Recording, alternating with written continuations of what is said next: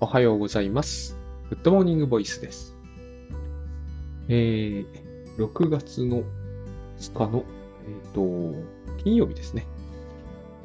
うん、7時40分です。昨日7時50分だった気がするので、なんかもう24時間ぶりにこれを撮るみたいな感じになって、まあこれが一番いいっていう考え方が昔タスクシュートには、えーあったんですよね。私の中でも。はい。別にそういう決まりはないんですけどね。あの、後から追加しちゃうんですよね。そういうものって。はい。えー、大変雨が強くてですね。まあ、庭の、まあ心配してももはやしょうがないんだけど、えっ、と、ミニトマトを心配しているところです。雨が強い分には結構なんだけど、風がこれに加わってくると、結構もう厳しいかな、みたいなのがあります。まだ背高くなってないんで、えーと、なんとかいけるんじゃないかとも思ってるんですが、まあ、あの、例のあれですよ。支柱立てて縛っておいてですね。縛るって言ってもそんなきつく縛るわけじゃないんだけど、えーと、なんとかこう、えー、てん、えてか倒れた時に茎が折れるともうアウトなんで、その辺なんですよね。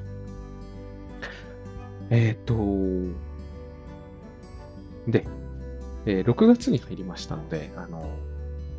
対談ですね。おかげさまで先月は、まあまあ、えー好評いただきまして、えっ、と、対談を、えー引き続きやっていこうと思っています。60分対話ってやつですね。で、6月30日、をあの、一応日付にしてあるんですけど、別にそれは6月30日にやろうねって話ではなくて、えっ、と、今月中にお申し込んでいただければ、基本今月中のどこかで、えっ、と、1回60分の対話をさせていただくといったサービスになってます。えーこれと、えっ、と、まあ、これをですね、もっとこう、私としては、えー集中的に3ヶ月で、えっ、と、1回だけで効果を発揮するっていうのは本当になかなか難しいんですよ。お互い初対面となると特にですね、まあ、それなりの意味はあったように、えーできてるかなとも思ってるんですけど、やっぱり、えっ、と、1回でっていうのは本当に大変難しいので、できればこの3ヶ月をやっていただけるとすごくありがたいと。これは週に1回やりますんで、ここではですね、えっ、と、ご参加いただいた方には、えっ、と、何らかの、えっ、と、意義が得られているものと私は信じているんだけど、まあ、この3ヶ月チャレンジというのはですね、あの1回あたりの対話が9900円なんですね。で、3ヶ月チャレンジは、まあ、次回いくらにしようか、ちょっと確実じゃないけど、6万1000円だとすると、えっ、と、6回分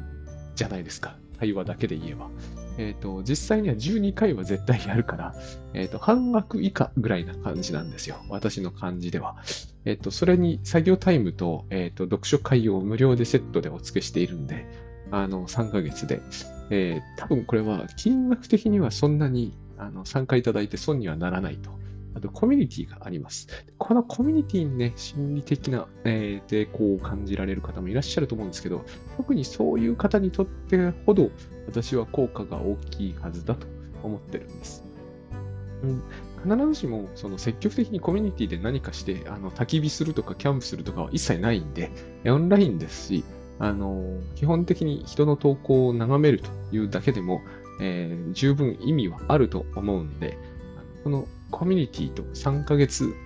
チャレンジのコミュニティに参加いただくというのはぜひ、えご検討いただきたいと。私の中では一番今ですね、ま1番、2番は全然ないんですが、えっ、と、でも私の一つのライフワークはこれだと信じてやっております。でも、参加者さんいらっしゃらなくなると、ライフワークが何であろうと消滅してしまわざるを得ませんから、コミュニティなんで、えっ、と、参加者1名っていうのでも僕としてはちょっと微妙に無理だろうって感じはあるんですよね。えっ、と、それだとこう、セッションが永遠続く1対1のサービスになってしまうので、できればこう、コミュニティでやっていきたいなと思っています。はい。えっ、と、これを6月になってさ一応刷新して、あの、対話はですね、えーもし、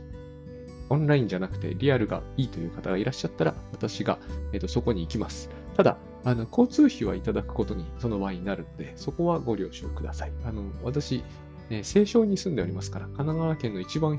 西の端なんで、えーと、千葉とかだとですね、結構かかるんですよ。あの往復の電車賃が。まあ電車で行きますから多分一番安くなると思うんですけどね。えっ、と、もし、あの、対談と対話をリアルでやりたいという方がいらっしゃったら、あの、そこに行きますけど、えー、9900円プラス交通費と、まあ、9000円プラス税プラス交通費って感じですね、往復の。はい。えー、そんな感じでさせていただきます。あとですね、もう2つほどお知らせがあって、1つは6月17日だったと思う土曜日に、えっと、読書会やります。で、これはその、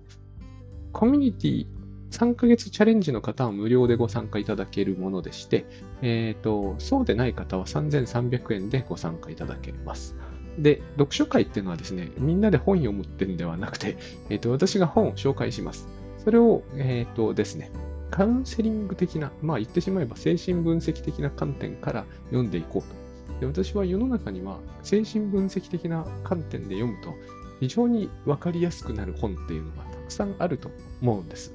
で、その観点で読むっていう、その視点そのものを知らないと、そういう風に入ってこないんで、まあそれはそれでもいいんだけど、全然、読書なんて好きなように読めばいいんですけれども、えっ、と、知ってると、えっ、と、そういう風に読めると。で、その視点で読むと、あの、まあ、非常に、なんていうんですかね、読書の幅が広がるっていうんですか、あの、ああいう、そういうことが起きて、非常に面白いので、これもぜひ、あの、もしよろしければご参加ください。あの、例えば、どういう本があるのかというと、私はよくここではあの紹介している荒井ピロヨさんのですね、え、ー、と、美大に行けたらあのもっと幸せになれたのかな、みたいなタイトルの、えー、いわゆるこう自伝的エッセイがあるんですけど、あの本なんかももう、まさに対象関係論だよね、それはっていう、彼女がどのくらいそういうことを、あの、頭がいい方なんで、もしかすると結構読み込んだ上でああいうのを書いてる、いらっしゃるのかもしれないんですけど、あの、精神分析なんですよ。あれはもはや。えっ、ー、と、精神分析ではないんだけど、精神分析を知ってる人が読むと、これ精神分析だよなって感じが、えっ、ー、と、もう本当に、なんていうんですかね、1ページごとに現れるレベルで精神分析的なんですね。非常にそういうところがあります。まあ、彼女は、えー、古典的には多分ヒステリーって言われるとは思うんですよね。あの、ヒステリックに怒り出すってわけじゃないです。彼女は怒り出しもするんだけど、そういうことでは全くなく、例えばあの男性との関係で、え次から次へと男性に声をかけるんだけど、一つたりともいい関係に発展させないと。その遥か手前の段階で、えっ、ー、と、パッと振り捨てるという。まあ、これ、こういう展開になって、えー、苦しんでる男の人というのは実は世の中にワンサがいるんじゃないかと思うんだけれども、全然そういう意識はないんですよ。でもこれをやるということは、まず間違いなく昔お父さんと、え問題があったんだろうなと。知ってる人なら絶対そういうふうに読むはずで、実際そういうお父さんに、まあ、性的に近い虐待を、えー、と日常的に受けてた話って後から出てくるんだけど、えーと、ご本人だってそのことがどう関係してるかなんてあんまり意識してない。そこをどうやって意識していくかみたいな時に、自分の心の中の対象というものとどういうストーリーを組み上げてるかって話がですね、延々出てくる。あれは完全に対象関係論の話になっちゃってるんですよね。えっ、ー、と、季節してってやつですね。あの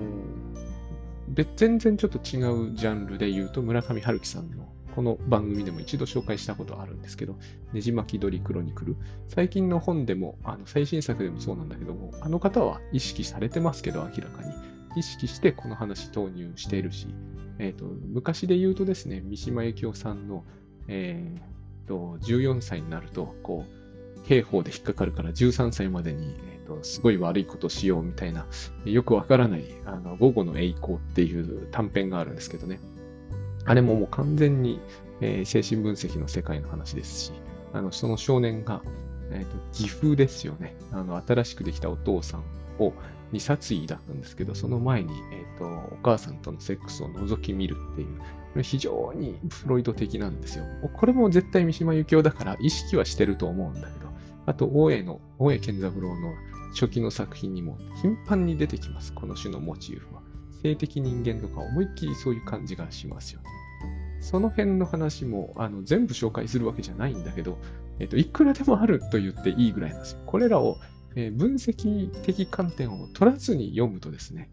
どうなるんだろうっていうぐらい分析的な話になっちゃってるんですよね。だってその、え、ー、と、三島の午後の栄光なんて、これエリプスという観点から見なかったら、どういうふうにこの物語を楽しめばいいのか、僕なんかはむしろさっぱりわからんってことになっちゃうと思うんですよ。全然面白くもなんともないじゃないですか。えっ、ー、と、なんちゅうんですかね。えー、岐阜、あの、義理のお父さんが急にお母さんが再婚することになりました。なんかこう、船乗りで、なんかこう、なんでしょう、イケてる感じのお父さんが、イケてる感じでこう自分のところに入ってきて、めちゃくちゃこう腹が立つから、まあ殺したくなるという感じで、そのお父さんと自分のお母さんとのこう、えーと、寝室を覗き見ている少年っていうのは非常にめちゃくちゃエディプスで、まあ、こんなものは何にも知らなくったって、えー、そういう気持ちで読むことになるとは思うんですけど、私こういうですね、昔、あの、これは高校かな？推薦図書になっていて、一体これを推薦する学校の先生って何を考えてるんだろうなと、えー、つくづく僕は思ったんですよね。え、ー、と、何を子供にさせたいんだろうっていうか、えー、そんな感じがする、したものなんですけれども、まあ僕は、えそういうのをこう読んでは熱に浮かされたような気分になってですね、あのなんちゅうんですかね、こう、なんとも言えない何とも言えない心理状態というものを、えーと、こう抱え込んでいた気がしますね。高校時代といったものは。えー、三島由紀夫は特にそうでしたね。何を読んでもこう、何とも言えない あの昔ですね。あれも三島だったのかな三島じゃないな。えっ、ー、と、青べか物語。あれも、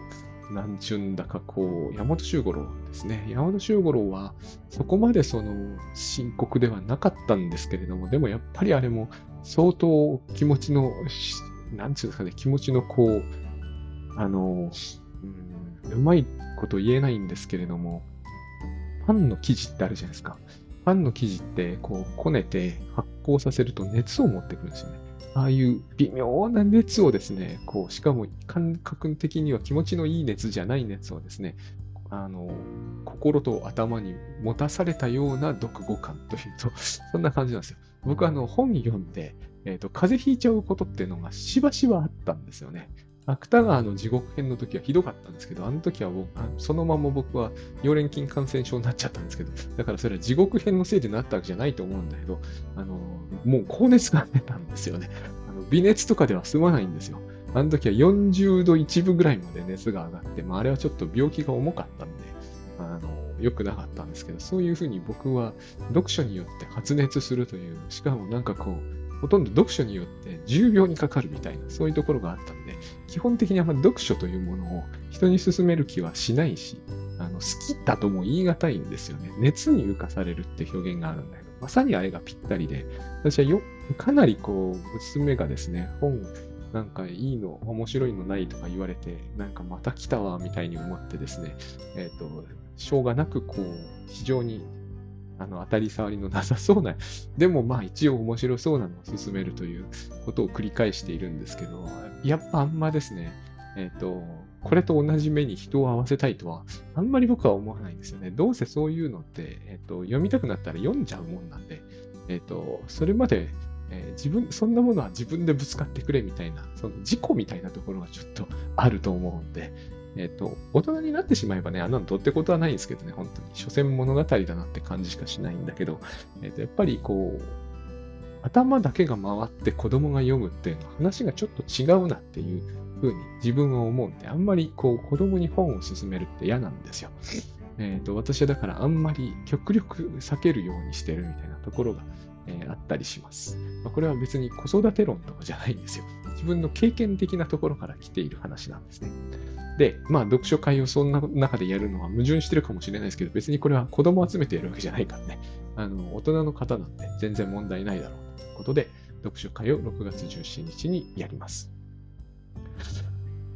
で、もう一つ、7月1日に、これはタスクシュートのセミナーオンラインでね、これはもうオンラインオンリーです。えっ、ー、と、リアルで、あ、さっきの読書会はリアルでもオンラインでもやります。ハイブリッドでやります。でも、あの、7月1日のタスクシュートのセミナーは、これはもうオンラインオンリーです。で、これは久しぶりに動画も撮って、えっ、ー、と、配布しますんで、事前に、えー、少なくとも7月1日までに、えっ、ー、と、お申し込みいただいた方は、え、セミナーの参加もできるし、動画の配信もさせていただきます。3300円です。これも3000プラス税ですね。えっと、7月2日以降になってその動画だけを販売するかどうかはまだ決めてないです。ただその場合も値段は変えないつもりなので、えっと、事前にお申し込みいただいた方が損することはないと。そういうことですね。えっ、と、オンラインで参加いただいてもいいし、えっ、と、質疑応答部分はカットしますけど、レクチャー部分に関しましては動画配信させてもらうと。そういったことになります。はい。まあ、よろしくお願いします。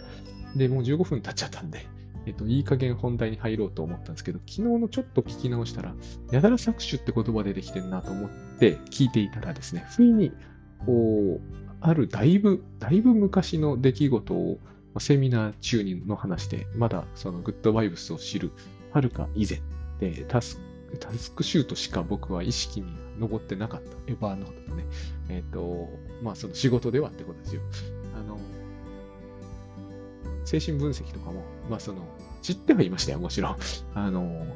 フロイトも読んでたんだけど、ひた隠しに隠していたという時代ですね。えーと、最近読み直して、なんかびっくりしているという、これ不思議な現象ですよね、これもね。読み直してなぜびっくりするんだろうって思いますよね。でも、前と読んだ時と全く違うことがそこに書かれているなんてことは当然ないわけなんですが、全く違って読めるということは実際起きます。こういうことはよく起きるんだけど、体験すると何度体験してもすごい不思議だなって感じはしますね。で、えー、搾取って言葉はですね、私頭の中では実は英語なんですよ。で、その英語をいちいち喋んないですけど、なんで英語かっていうと、日本語では使うって言葉があるんですが、あれを人に適用すると搾取みたいな意味になっちゃうんですよね。 utilize。これは英語言っちゃってますが、なんでかっていうと、これはウィニコットが使った言葉なんですよ。で、ウィニコットは絶対あそこに搾取の意味は込めなかったと思ですね。えっ、ー、と、 utilize は多分、えっ、ー、と、搾取という意味はないと思うんですよ。だけど、我々日本人が人を使うっていうと、なんかね、搾取みたいな意味が入ってきちゃうんですよね。なんとなく。ミニコットが言ってるのって、ほとんど心理的な部分の世界なんで、例えば昨日私、えっ、ー、と、昨日も負けちゃったんですけど、ロッテ巨人をこうずーっと見てたわけですよ。ずーっと見てたんですね。で、あの、角中という選手が、えっ、ー、と、もうちょっとで、まあ事実上あれは、えっ、ー、と、秋広だったっけ？秋広選手の大飛球を取った瞬間があって、この時私は、あの、フェンス、フェンスを utilize してたんですよ。フェンスへの意味付けがもう強烈なわけですよ。フェンスの向こうに行くか行かないかがもう全てじゃないですか。あの段階で、まあ昨日どうせ負けたんだけど、ホームラン入ってればもう負けてるんで完全に3回で5対0ぐらいになっちゃうんで、あの、で、取ったんですよ。で、この時フェンスってものが私の中で大きな意味を持つ。これが僕は思うに utilize なんです。フェンスというものを使ってえっ、ー、と、私は自分の主観というものを言う意味のある形に構築し直していたんですよ。急速にですね。そんな意識はないんだけど、えっ、と、そういうふうに、えっ、と、それでまあ、ロッテファンみんな喜びますよね。それとなんか一体感、い、い、なんつうんですかね、一つになった感じみたいなのを抱くわけですよ。テレビのこっち側にいるのに。これが僕が思う、あの、ウィニコットが言う、えっ、と、一人になる能力なんですね。えっ、と、人と一緒に一人になるんですよね。こういうことを、えっと、例えば、ままごとのセットを使って子供は、えっと、お母さんと一緒に遊ぶんですよ。ここにお母さんがいなくてもですね。これが非常にミソなんですよ。こういうふうにして我々は人を使うんですよ。そこに搾取感はないんですよね。で、この話、いろいろ喋ってるんだけど、えっ、と、僕は昨日ですね、その自分がそういう言葉を何度か使っていて、えっ、と、この搾取って言葉もそうなんだけど、えー、世の中で一般に長寿画の話を昨日散々しましてね、ストレスというのは外から来るものなのかどうかみたいなことをいろいろ検討してたわけですが、えっ、と、搾取っていうのも外からは来ないんじゃないかなって、えっ、と、思ってるわけですよ。搾取というのは主観で決まるように思うんですね。えっ、ー、と、土井武雄さんが言ったところの邪魔って言葉と同じなんです。搾取っていうのは、えっ、ー、と、人はですね、これを多分、ね、主観で決まるというと変に思われると思うんですよ。一般的にはそれは客観的に決まるもんだろうと思うんだろうけど、客観的に搾取されたかどうかが決するかなって思うんですよ。どうしても。えっ、ー、と、いくら以上のお金を取られたら搾取になるのかとか、えっ、と、決まってると思うんですよ。法律では。えっ、と、労働法みたいなやつで。だけどそれは、えっ、と、多分搾取という感じと一致しないんだろうなと思うんですね。この労働法で何にも問題なくても、いや、あれはひどい搾取だったっていう人がいる事態は絶対あるじゃないですか。まあ、だから裁判ってものがあるんだろうけど。一方で、えっ、と、明らかにそれは、えー、明らかにっていうのは誰にとって明らかなのかっていうのは結局主観なんだけど、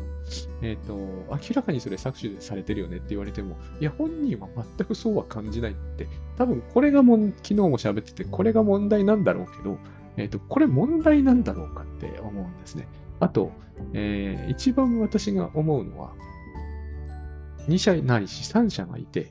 えっ、ー、と、お互いが搾取されているって考える関係っていっぱいあると思うんですね。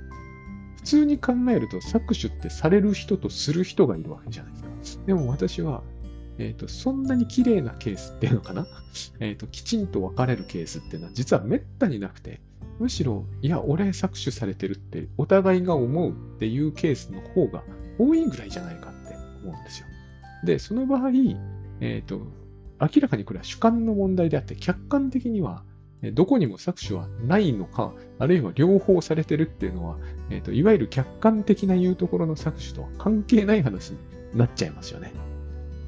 で、これはやっぱりですね、メラニー・クラインの嫉妬と戦望だなって、そういうタイトルの本があります。Amazon で検索してみたら一発で出てきます。買うのはお勧めしませんけど、全然。さっきのその熱に浮かされるのとは関係ない意味で、あの全然こう面白くないと思われるんですね。あの嫉妬と戦望。嫉妬と戦望の話だなって思うんですよ。嫉妬は曲がりなりにもいいんですよ。嫉妬がいいってことはないんだけど、嫉妬がいいですよってクラインが言ってるわけじゃないんだけど、でも嫉妬ってのは一応客観的にある程度、えー、説明のつく事象なんで妄想と言い切れないんですよね、やっぱりね。えっ、ー、と、あの人のことを私より大事にする、許せないってのは、人が見てもそうなってるケースは多々あると思うんですよ。でも、戦望はそうじゃないんですよ。戦望っていうのは三者関係じゃないから、絶対に主観の世界なんですよ。あの、クライン流の戦法って言葉はね、戦法のおかしなところは、えっ、ー、と、最近ワイドショーで盛んにその言葉が出てきたんだけど、えっ、ー、と、自己破滅的な願望なんですよ。戦法というのはですね。えっ、ー、と、例えばなんですが、そうですね。えっ、と、今100日チャレンジ一緒に手帳編間もなく満席になる J 松崎さんと仕事してますが、えっ、と、例えばなんですが、えっとですね、そうだな。参加している人が、えー、私より J さんの方が人気がある。私が人気が足りなくて許せないって思うのは嫉妬じゃないですか。J さんに嫉妬している。これは曲がりなりにもマシなんですよ。なぜならば、えっ、ー、と、人が見ても一応それってわかるじゃないですか。あ、佐々木さんより J さんの方が人気抜群なのが悔しいのね。そう、確かにそうなってるもんね、みたいな。これは、えっ、ー、と、悔しがっておかしくはないわけですよ。一応。客観的にも見えるから。これは、えっ、ー、と、多分に妄想的なところあるけど、でも妄想と言い切れないだけマシンっていう考え方が、えー、考え方をとってるわけですね。一応ね。これが、えっ、ー、と、そうじゃなくて、いや、JA のやることなすことうまくいって許せないよねっていう、そういう心理になると、これは、クライン的には戦望なんですよ。あの、彼がうまくいくやつをことごとく邪魔しようみたいに私がなって、そして私も自分のこう仕事が全然うまくいかなくても、いや、そんなのは全然構わないから、えっ、ー、と、とにかくやつがうまくいってるのが許せないんだっていう。でうまくいかなくなりさえすれば、自分も、えーと、一緒にダメージ受けるんだけど、それは全然 OK なんだっていうのが戦望なんですよ。この方がはるかに、えーと、危険で、えー、破滅的だっていうふうにクラインは言うんですよ。ででも我々はこういう気持ちになぜかなることがあるんですよね。えっ、ー、と、つまり、相手が何かこう、エコひいきしてるから許せないっていうのは、一応こう、筋がある程度通ってるんだけど、えっ、ー、と、相手が素晴らしいから許せないになってしまうと、もはや全然筋が通らなくなるんです。で、このクラインにせよ、精神分析の世界っていうのは母子関係だから、子供が母親にこの気持ちを抱くというのは破滅的なんですよ。母親は素晴らしいから許せない。私の世話をきっちり見て、えっ、ー、と、母乳もいっぱい出て、あの、とても素晴らしいから許せないってことになってくると、どうしようもないですよね。ここの母親を、まあできないんだけど、赤ちゃんが破壊してしまったら、自分死ぬしかないですよ。このことをあのワイドショーで盛んにある方が言っていてですね、あれ、あ暗いんだと思って聞いてたんですよ。ある犯罪なんですけれども、えっ、ー、と、人に見つかっても構わない。猟銃の話かな、えー、人に見つかっても構わない。死刑になっても構わない。なんかあの、えっ、ー、と、なんかこう、最強の人みたいな言い方することあるじゃないですか。最強っていう言い方が適切だとは思わないんだけれども、えっ、と、非常に破滅的ではありますよね。えっ、と、あれをワイドショーで聞いた言葉なんですけど、拡大自殺っていうケースがあるみたいなんですね。なるほど、そういう言い方もできなくはないかなって思うんだけど、要は、えっ、ー、と、あちらこちらに破壊的なことをやって、みんなすっごい大変な目にこれから遭っていくのに、そして自分も間違いなくそれによって大変な目に遭うんだけど、それでも構わないっていう、とにかくこう、破壊的な、えっ、ー、と、ものがそこにこう、爆発している。これは、えー、クラインが言う戦望なんですよ。そして、えっ、と、メラニ・クラインが、これは多くの人が実際はこんあの同意してないんだけど、クライン派の人たちも多分同意してないと思うんですけど、えっ、と、ここに破滅衝動というものを本能だって彼女は言ったんですよ。我々はそうは思わないんですよね。私もそうは思わないんですよ。えっ、ー、と、一時ナルシシズムがいいって僕、あれ、私が言う、例えば甘えがいいっていうのは、つまり、えっ、ー、と、一時的には愛しかないって考え方があるんですよ。ところが、クラインはそうは考えない。彼女は一時的に破壊衝動があるって言うんですよね。それをフロイトの死衝動から取ってきてるんだけれども、つまり、クラインに寄せると、愛したいという欲求と、破壊してやりたいという欲求の両方を人は携えて生まれながらにして持ってやってくるって考えるんですよね。二元論なんです、彼女は。あの、性悪説っていうのはこっちに近いんだと思うんですよね。性悪説っていうのは多分人間の本性が悪だというよりは、善と悪を両方持ってくるっていう感じなんだと思うんですよね。この方が、あの、なんつうんだろうな。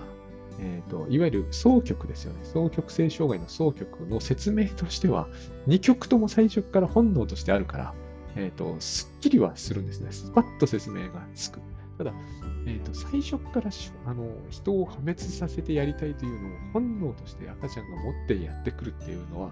えっ、ー、と、ものすごい、あの、想像しい赤ちゃんっていますから、何を言わんとするのかなんとなくわかるんだけど、ウィニコットとかフェアバーンとか、えっ、ー、と、いわゆる小児科医で子供をいっぱい見てきた人たちがそこに同意できてない感じがするのは、つまり赤ちゃんっていうのは、そういう子もいるんだけれども、生まれつき、勘の強い子とかって言うんでしょうけどね、あの、いるのみたいなんですよね。だけども、えっ、ー、と、十中八九穏やかなんですよ。満ち足りてさえいればですね。だから、一時的には、あの、破壊衝動を持って生まれてこないでしょうっていう感じを、えー、多くの人は持っているので、クラインのこの点は、えー、同意されてないんだけど、ただ、えっ、ー、と、クラインは、えもうみんなそうだけど、臨床の人たちっていうのは、その、破壊的なものを強く持っている人たちを、実際はお客さんとして見てきてるわけですよね。だから、えっ、と、最初からそういう衝動を持ってると思ってしまった方が、あの、心の構造としては理解しやすいってところはあるんだろうと。臨床の場ではってことですよね。最初からある程度歪ん歪んでるっていうのはいけないか。偏見に近いものがあるってことですよね。バイアスがかかってるってことです。その、破滅的っていうのと愛したいっていうのが、えー、よく、あの、出てくるんですけど、これは臨床の中では。あの、要は母親を愛したいんだけど、母親を、えっ、ー、と、やっつけたいとか、父親を愛したいんだし、父親に愛されたいんだけど、父親を乗りえ、乗り越えたいとか、そういうアンビバレントを説明する上では、この最初から破壊衝動がありますみたいにしてしまった方が、えっ、ー、と、まあ、わかりやすいぐらい破滅的なことを、えー、言ったりやったりするっていう人が多分、わんさか押し寄せてくるというケースを見てきた。ってことなんだろうな。と、まあ、私は結局一時ナルシズムにこだわってるっちゃこだわってるんですよ。えっ、ー、と、人は一時愛で生まれてくるだろう。まあ、一時愛と一時ナルシズム少し違うんだけど、この場合は、この文脈では同じだと思うんですよね。えっ、ー、と、まあ、あの、あれですね、グッドバイブスでいう愛そのもので生まれてくるみたいなのと同じなんですよ。私にもそう感じられるのは、やっぱり私自身の、えっ、ー、と、体験がそうだったのと、つまり自分が子供の時の感覚がそうだったのと、えー、子供を育ててみた感覚がやはりそうだったので、私これしか知らないんで、え、ー、と、世界中の子供を見て歩いてきたみたいなのではないんで、ただ、クラインは一つ独特の、あの、経歴を持ってるんですね。彼女はなぜか家でやたら爬虫類飼ったんで、爬虫類っていうのは、そう見えますよね。確かにね。あの、多分みんなが全ての爬虫類がそうだと思わないんだけど、えっ、ー、と、食しているところの爬虫類見るとそういうふうに見えるってことはあるだろうなっていうのはあります。1900年代の前半だったということも忘れちゃいけないと思うんですよ。そして彼女はやっぱりそこで、えっ、ー、と、ユダヤ教だったってことも忘れちゃいけないとは思うんですよ。ちょっと僕らの感じ方とは、この辺は違うのかなっていうふうには思います。我々哺乳類飼うじゃないですか。哺乳類っていうのは、総じて穏やかだし、穏やかなその時には、満ち足りてれば穏やかだし、えー、しかも我々は戦後に生まれてますし、えー、と今2000年ですし、えー、我々やっぱ仏教的なところがあのすごくあるのであの、そういうところいろんな意味からしても、えー、生まれながらに破壊衝動を持って生まれてくるんだみたいに思うというのは、あのなかなか自然にはそう思えないかなと。で、それは決して日本人に限った話じゃなくて、やっぱりこう、クラインのお弟子さんたちですらイギリス人なんだけど、そうなんですよ。だから、まあ、そういうことなのかなっていう感じを僕はなんとなくこう、意識しているんですね。で、作詞の話なんですよ。まあ、作詞の話じゃないんですけども、専門の話を僕はイメージしてるんだけれども、つまり、えー、作詞も同じだろうと思うんです。戦望っていうのは、あの、土井さんは邪魔って言葉でむしろ表あの捉えてたんだけど、邪魔をするっていうのって、えっ、ー、と、一人じゃできないじゃないですか。私一人しかこのあの今この部屋にいません。邪魔をする。誰の邪魔をするんだって話になっちゃうじゃないですか。邪魔をするということは、えっ、ー、と、誰か別の人が必要なんですよ。しかも、その邪魔をするっていうのは自己完結的なものじゃないんですね。つまり一時的なものじゃないんですよ。二次的なものなんですよ。誰かが何かをしようとして初めてそれを邪魔するってことはできるんであって、そこに二人いるだけじゃやっぱりダメなわけじゃないですか。二人いるだけで何にもしないんだったら、その人の邪魔をすることはできない。その人が勉強しようとしたら、あ、じゃあ勉強の邪魔をしようっていうことになる。つまり、えっ、ー、と、どこまで行っても、えー、自発的な行動にはならないんですよね。多発的な行動になってしまう。搾取ってのも同じですよね。搾取ってのは、えっ、ー、と、なんていうんですかね。必ず誰かが何かをした後で、後でというのが、誰かが何かを能動的にしているところにわざわざすることであって、えっ、ー、と、何にもしていない人から何かを搾取するってわけにはいかないし、まして搾取って一人じゃできないわけですよ。やっぱ二人は絶対必要。そういう意味では、こう、なんていうんですかね、やっぱ一時的な行動ではないんですよ。戦望と僕は邪魔と搾取ってよく似てるなって思う。で、それは全部主観的な話だなって思うんですよ。主観的がですね、どうしてもピンとこないという方もいらっしゃると思うんで、さっき J さん出したんですけど、例えば倉園さんと私のあの仕事というのがあるとするじゃないですか。架空の話なんですけど。で、ここでですね、えっ、ー、と、まあ何かすごい仕事が大当たりして、えっ、ー、と、月賞1億になります。1億ちょっと、まあでも1億にしておこう。1億になりましたと。で、その時に、えっ、ー、と、分配で、浦園さんが9000万を取って、私は月、月1000万ですってなった場合、私これ摂取されたと感じないと思うんですよ。なぜならば、今に比べると、ある、あの、圧倒的に、えー、収益増えるから。だから、これを、えっ、ー、と、特にこの、総額でいくらになってるのかを知らなければですね、いや、これは全くありがたいなってことで終わっちゃうと思うんですよ。搾取されたとは全く感じないと思うんですよ。これを、でも、いや、客観的にそれは搾取でしょって言ったとして、えっ、ー、と、そこに意味を認めるんだとすると、やっぱここは9対1ってことにこだわったって話にしかならないと思うんですね。それは、僕は客観的には決まらないなと思うんですよ。なぜならば、今はそれよりも、えー、とどう考えても月1000万をクラスノさんからもらうことはできないんで、それよりはるかに少ないんだけど、それを搾取だと感じてないわけですよ。つまり、金銭の高だけで決まらないんですよね、これは。じゃあ何で決まるんだろうって感じがやっぱりするんですよ。で、えっ、ー、と、これがさらに極端に言ってね、えっ、ー、と、9900万対100万です。でも、私の今の感じだとやっぱり搾取された感じでしないと思うんですよね。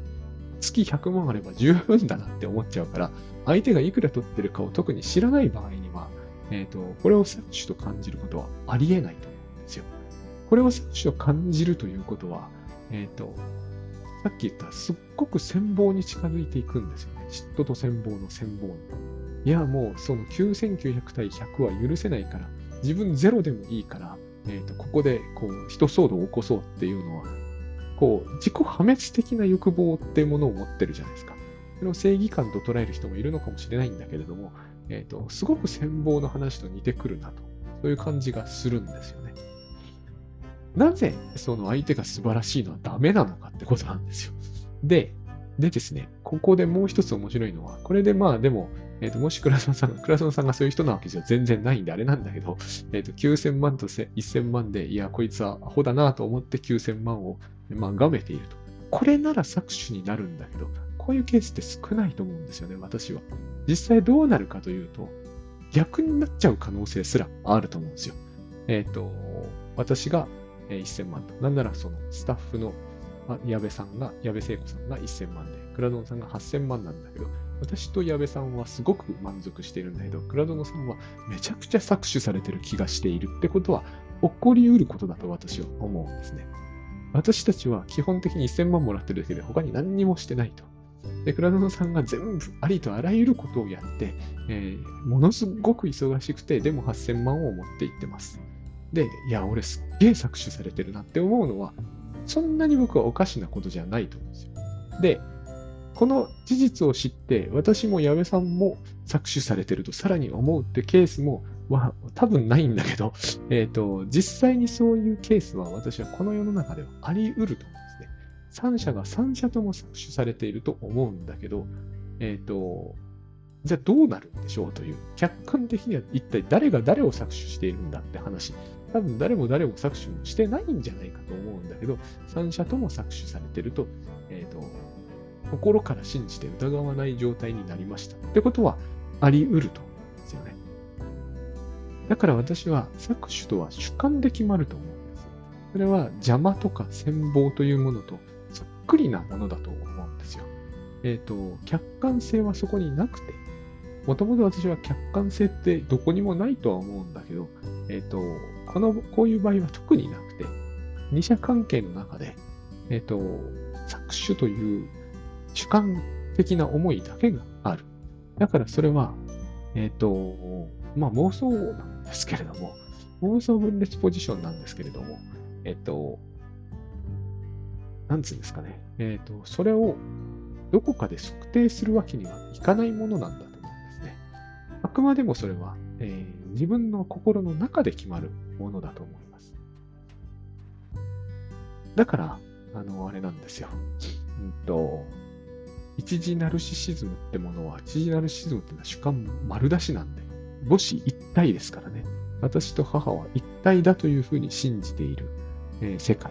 この中で、その、これがいい状態っていうものは素晴らしいんだけど、とお母さんと私は一体で幸せいっぱいっていう状態素晴らしいんだけど、これが、えーと、実際の人間関係でこれに近いしあの人間関係が発生したときは、これが逆転するというときに、え、ー、と、一切が許せないっていう、だからすっごく、うん、クラインが言いたかったことはそういうことなんだと思うんですよね。すべてを破壊してやれっていう気持ちになる。それは二者関係の世界なんですよね。客観性ってものがもうどこにもなくて、えっ、ー、と、ひたすら主観があって、で、その主観の中で真っ黒になっていったみたいな。私はその心理を人が、え、ー、と、抱えてしまってるっていうことを、えー、クラインはその一時的に抱えてるんだよって言って、私はそれはそうは信じないんだけど、え、ー、と、でも、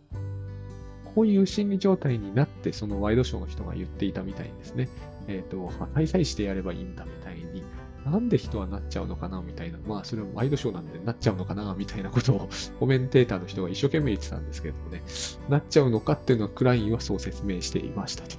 で、私はそのやっぱり妄想分裂ポジションってやつなんだろうなっていうふうに、つまり人間社会っていうのは3社以上で成り立ってますよね。現実的な世界というのは3社以上で成り立ってるんだけど、えーと、すっかり2社間というものにえっ、と、のめり込んでいってしまった時、この心理状態になるんだろうなっていう感じを受けるんですね。二者関係だなって感じがするんですよ。そして、えっ、と、だからなんですけど、実際そうなんだな、そうなんですけど、搾取とかっていうのを裁判沙汰にするとすっごいややこしくなっていくじゃないですか。そうすっきりは決まらない。えー、本人の中では、主観の中では、いや、俺絶対すっげえ、ものすごく搾取されてるんだ。こんなに自明なのになんでこう審理とか、弁護士とか、そうやっていっぱいこう手続き踏まなきゃなんないんだって思われるかもしれないけど、これをいかに、あの、客観的に測定することがほとんど不可能に近いかってことだと思うんですよね。えっ、ー、と、相手と自分で全く同じような気持ちを抱いていて、えっ、と、どっちが損をしているのかを厳密に測定しようとすると、全然決まってこないんだろうと思うんです。だから、えっ、ー、と、客観的な事実はおそらくそこにはほとんどなくて、あってもごく稀で、これは私は、えっ、と、世の中に搾取がないって言ってるわけじゃないですよ。あるんだと思うんですよ。そういうふうに、こう、取ろうという悪意があって、つまり、ある種の人にしてみればですね、えーと、必要は全然実際ない。だから搾取っていうのは必要は絶対ないと思うんですよ。ただ、そういう意図ってものが発生することはあると思うんですね。邪魔をしてやろうみたいな。あるじゃないですか。大変子供っぽいけれども、そういうことを大人がそのパターンにはまってしまうってことはあるわけですよ。えっ、ー、と、こいつの邪魔さえしてやれば俺は満足だみたいな。で、それは二者関係の世界なんで、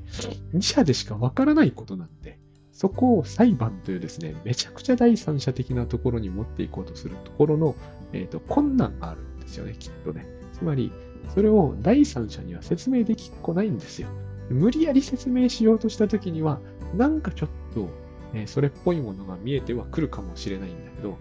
えっ、ー、と、多分そこで、うわ、すっきりしたってことにはならないと思うんですよね。それぐらいだったら、どっちかっていうとカウンセリングを受けに行って、なんでこれがカウンセリングが効くかというとですね、えっ、ー、と、これはもう、え、信じるしかない世界なんですけど、人は、あの、この夢から少し覚める能力を多分持ってるからなんですよね。これは、モーストブネスポジションっていうのは思いっきり夢なんで、えっ、ー、と、母子一体なんて夢じゃないですか。えっ、ー、と、母子一体で本当にあったときは、そういうことはないわけじゃないんですよ。母子が本当に一体だったときはあるわけです。あのお腹の中にいたことはあったわけですから。ただ、えっ、ー、と、大概の人はそうなってないわけですよね。だから母子一体っていうのは夢なので、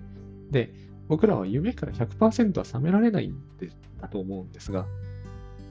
ちょっとは覚められるんですよ。で、ちょっと覚めればもう十分なんですよ。所詮夢ですからね。で、そのちょっと覚めるために、えー、他人を使う必要がある。ここで僕は使用って言葉が出てくると思うんですよね。え、クライアントさんはカウンセラーを使用する必要があるんですよ。間違っても、クライアントはカウンセラーを搾取しちゃいけないし、また、あの、カウンセラーっていうのはそういう訓練なんだと思うんですよね。搾取されてはいけないんですよ。そのうちに目が覚めてくると思うんですね。えっ、ー、と、好きな、好き勝手なように使用して、どんどんどんどんカウンセラーにまあ愚痴をいっぱいぶつけるとか、自分の言い分を全部聞いてもらうとかやっても、決してカウンセラーは搾取はされてないっていうところから、えっ、ー、と、目が覚めてくる、そういう構造なんだろうと思います。あの、使用はいくらしてもいいっていうのかな。それが使用である限りにおいてはですね。だから、えっ、と、それが絶対使用であるように自分を使わせるっていうのがカウンセラーの仕事なんですよ、きっと。そういうことを、えっ、と、や、やっていかないと、なんつうんですかね、そういうことをやってもらう。だから、あの、なんつうんですかね、よくこの文脈で出てくるじゃないですか。あの、愚痴ばっかりあの人は、え、聞かされて、えっ、ー、と、いいように搾取されてるみたいなことを言う人もいるぐらいじゃないですか。あるいはこう、甘やかしているみたいな。このこれも甘えの構造の話になってくると思うんだけど、えっ、ー、と、全部そうなんですよね。その、二者関係の話になっちゃってる。それを二者関係の話にしないってことが大事なんだろうなと思います。えっ、ー、と、夢から覚めるっていうのは、つまり現実を認識するってことだから、あの、グッドバイブス流に言うと、現実を見に行って、まあ、垣間見ることができたっていう時に、えっ、ー、と、一切がこう、解、解決というよりは解消していくんだろうと思うんですよね。そこには、こう、なんつうのかな。自分が分からなければいけないことは、全部そこにあるし、えっ、ー、と、わからないことはそこには一つもない。だから分からないことがないっていうのは、えっ、ー、と、分からないことを分かろうとしない限り、分からないってことは、えっ、ー、と、目には見えてこないわけですから。分からないものを空想で埋めようとするから、えっ、ー、と、イリュージョンを見ることになるわけじゃないですか。分からないことがないっていうのは、つまり現実には、えっ、と、分からないものは見えようがないし、分からないわけだから、聞こえようもないんですよね。見えるものと聞こえるものだけを、え手がかりにしていても、えー、搾取されるなどということは起こらないってことだと思うんですよ。それは多分、やっぱり主観だけの世界だからなんだろうと思います。あの、客観というものを垣間見ることさえできれば、え、ー、と、主観ってものはですね、どうでもいいものになってしまうのかなっていうふうに、えっ、ー、と、思うんですよね。この辺は、やっぱりあの、矛盾しているんですよ。どこまで行っても人は主観しか、主観から出られないって言っておきながら、えー、客観を垣間見るって言い方、おかしいんでね、本当は。おかしいんだけど、えー、多分、えー、この世の中には、その、邪魔なり、えー、搾取なりっていうことが全くないわけじゃないじゃないですか。ほとんど全くないと思っていた方が僕は、えー、いいだろうと思うんだけど、全くないわけじゃない中で、えっ、ー、と、きっとですね、あの、カウンセラーが、その訓練受けたみたいな訓練を受けた後ならば、搾取ってされないと思うんですよね。それは、やっぱり、ちょっとは目覚めてるってことを意味するんだろうと思うんです。夢を解釈する夢見る人なんですよ。やっぱりちょっと矛盾してるわけですよね。夢見てるくせに人の夢解釈できるのかよって感じなんだけど、でも多分それはできるんだってビヨンは言いたかったんだろうと思います。